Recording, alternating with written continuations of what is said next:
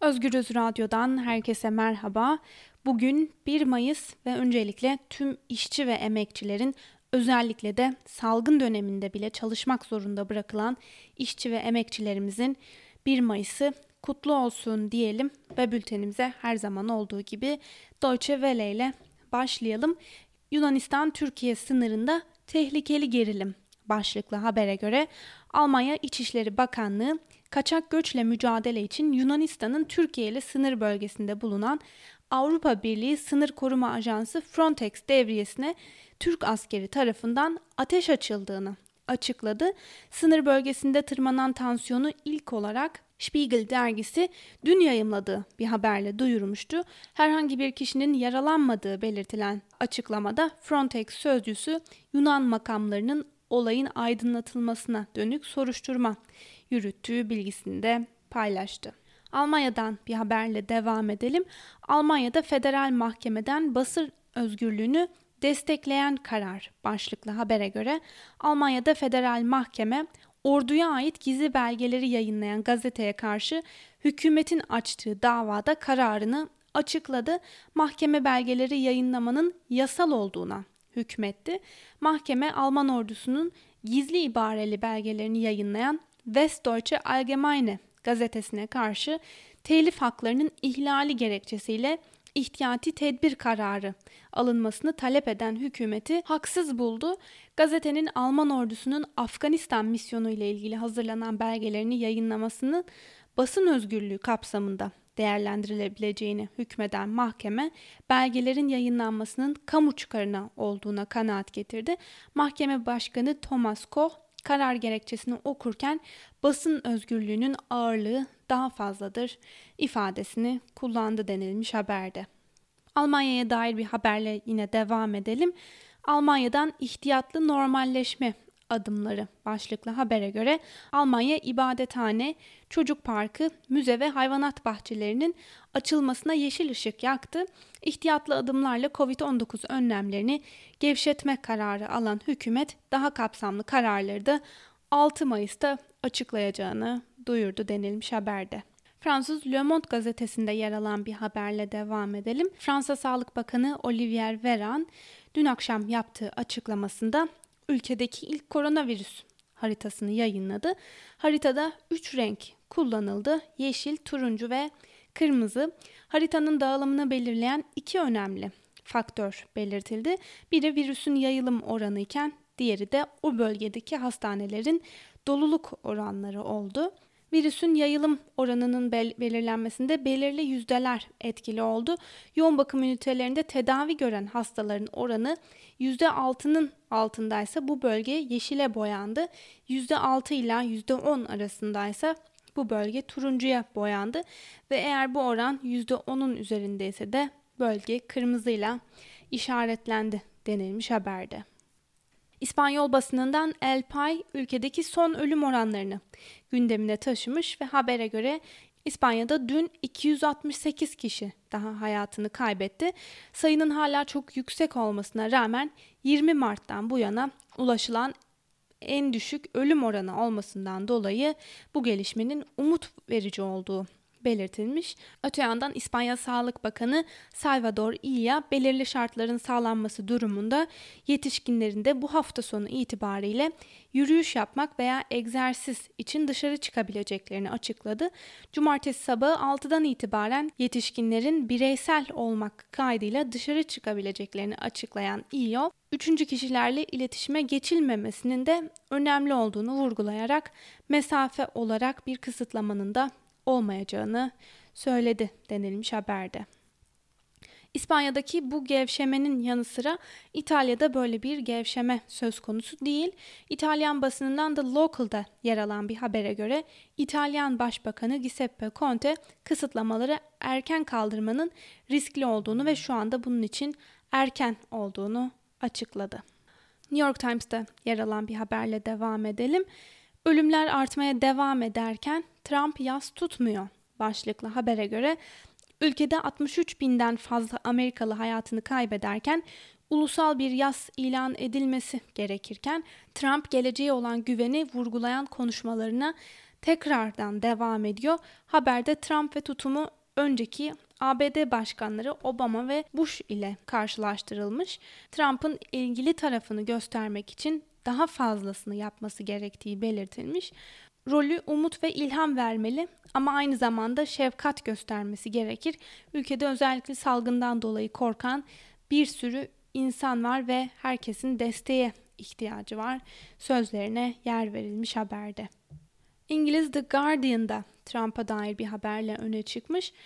Trump COVID-19'un Wuhan'daki bir laboratuvardan geldiğini iddia etti. Başlıklı habere göre ABD Başkanı Donald Trump koronavirüsün Çin'deki Wuhan Viroloji Enstitüsü'nden geldiği yönünde ikna edici deliller gördüğünü söyledi. Delile ilişkin ayrıntı vermeyen Trump, Çin ya virüsü durdurmayı beceremedi ya da virüsün yayılmasına izin verdi ifadelerini kullandı. Öte yandan kendi hükümetinin bilim kurulu ve sağlık danışanları bu virüsün genetik dizilimi olarak bir laboratuvarda yaratılmış olamayacağını söylemişti. Dolayısıyla Trump kendisiyle ve kendi hükümetiyle çelişti denilmiş. Avustralya Başbakanı Scott Morrison ise konuya ilişkin yaptığı açıklamasında bu teorinin virüsün bir laboratuvarda yaratıldığına dair yeterince destekleyici olmadığını söylediği belirtilmiş. Aynı konuyu gündemine taşıyan Amerika'nın Sesi haberi Trump'tan virüsün Wuhan laboratuvarından geldiğine dair kanıt gördüm başlığıyla paylaşmış. Haberde virüsün Çin'deki bir laboratuvardan çıktığını iddia eden Trump'ın sözlerine yer verilmiş.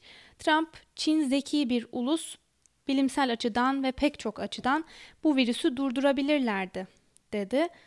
Trump ayrıca koronavirüsünün nasıl yayılmaya başladığı ve nereden geldiği konusunda farklı teorilerin bulunduğuna işaret ederek Çin ya virüsü durdurmayı beceremedi ya da virüsün yayılmasına izin verdi ifadelerini kullandı ve öte yandan Trump yönetimi koronavirüs salgını sebebiyle Çin'e yönelik bazı yaptırım seçeneklerini de değerlendiriyor. Perşembe günü yönetimden üst düzey yetkililer seçenekleri değerlendirmek ve bu konuda bir strateji belirlemek üzere bir araya geldi denilmiş haberde. ABD ve Çin arasındaki bu gerilimi gündemine taşıyan Independent'ta yer alan bir haberle devam edelim. Çin'den uluslararası soruşturma talebini kesinlikle reddediyoruz. Başlıklı habere göre ABD'nin yanı sıra Avustralya, Birleşik Krallık ve Fransa koronavirüs salgını nedeniyle Çin'e karşı uluslararası soruşturma çağrısında bulunmuştu. ABD merkezli NBC televizyonuna demeç veren Çin Dışişleri Bakanı Yardımcısı Yue Yucheng, hiçbir delil olmadan bütün suçun Çin'e yüklenmesine karşıyız. Çin'e yönelik bir uluslararası soruşturmaya kesinlikle karşı olduğumuzu bildirmek istiyorum ifadelerini kullandı. Yucheng bazı bölgelerin ekonomik zararlar nedeniyle Çin'den tazminat talep etmesinin beyhude bir çaba olduğunu da belirtti denilmiş haberde. Sıradaki haberimize geçelim. Salgından Çin sorumlu tutulup tazminata mahkum edilebilir mi? Başlıklı bir diğer habere göre koronavirüs salgını nedeniyle tüm dünyanın dikkatleri Çin'in ihmallerine çevrildi. Salgının başında gerekli bilgileri paylaşmadığı için suçlanan Çin'in Uluslararası Adalet Divanı'nda yargılanabileceği tartışılıyor. ABD'li avukatlar Çin'e 20 trilyon dolarlık dava açtı.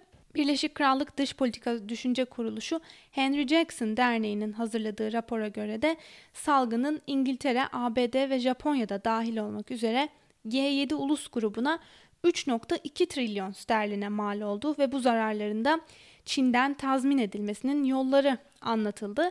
Öte yandan uluslararası hukuk uzmanı Profesör James Kraska konuya ilişkin hazırladığı bir makalede Çin'in tüm dünyaya yayılan salgından hukuken sorumlu olduğunu söyledi denilmiş haberde. Trump'a dair bir haberle devam edelim. Trump Suudilere ya petrol arzını kesersin ya da askeri desteği kaybedersin ultimatumu verdi başlıklı habere göre. ABD Suudi Arabistan'la Rusya arasındaki petrol fiyatları için yapılan mücadeleyi durdurmak için baskı yaparken Başkan Donald Trump'ın Riyad'a ultimatum verdiği öne sürüldü. Reuters haber ajansının dört farklı kaynağına dayandırdığı iddiaya göre 2 Nisan'da Suudi Arabistan Veliaht Prensi Muhammed Bin Selman'la görüşen Trump, petrol ihraç eden ülkeler örgütünün petrol üretimini azaltmaya başlamazsa parlamenterlerin ABD askerlerinin bu ülkeden çekilmesi kararını vermesini engellemeyecek kadar güçsüz olabileceğini ifade ettiği belirtilmiş haberde. New York'tan bir haberle devam edelim. Çürümüş ceset kokusu ele verdi başlıklı habere göre ABD'de koronavirüs salgını nedeniyle 23 binden fazla kişinin yaşamını yitirdiği New York eyaletinde bir cenaze evi dışındaki kamyonlarda tutulan onlarca cesedin defnedilmeden beklediği ortaya çıktı. Yapılan incelemede Andrew Checkley cenaze evine bağlı ve dondurucusu olmayan 4 kamyonun içinde 50 kadar çürümüş ceset bulundu. Konuyla ilgili de soruşturma başlatıldığı belirtilmiş. BBC'de yer alan bir haberle devam edelim. İngiltere hükümeti ulusal sağlık servisini nasıl ihmal etti? Başlıklı habere göre İngiltere'de yüze yakın sağlık çalışanının koronavirüs nedeniyle hayatını kaybetmesinin ardından hükümete yönelik ulusal sağlık servisini ihmal ettiği eleştirileri yapılmaya başlandı. Özellikle de alınan tedbirler eksik bulunurken sağlık çalışanları için ekipmanlarında yetersiz olduğu konusunda bir eleştiri var. BBC Panorama ekibi Şubat başında salgınla ilgili uyarıldığı halde hükümetin zamanında koruyucu malzeme tedariki için harekete geçmediğini ortaya çıkardı. Öte yandan hükümet malzeme yetersizliği nedeniyle COVID-19 hastalığını yüksek riskli hastalıklar listesinden de çıkarmış ve sağlık çalışanlarının bu hastalığı yakalananlarla mücadele ederken giymesi gerekenler rehberini de eldeki malzemeye göre değiştirdiği tespit edilmiş habere göre.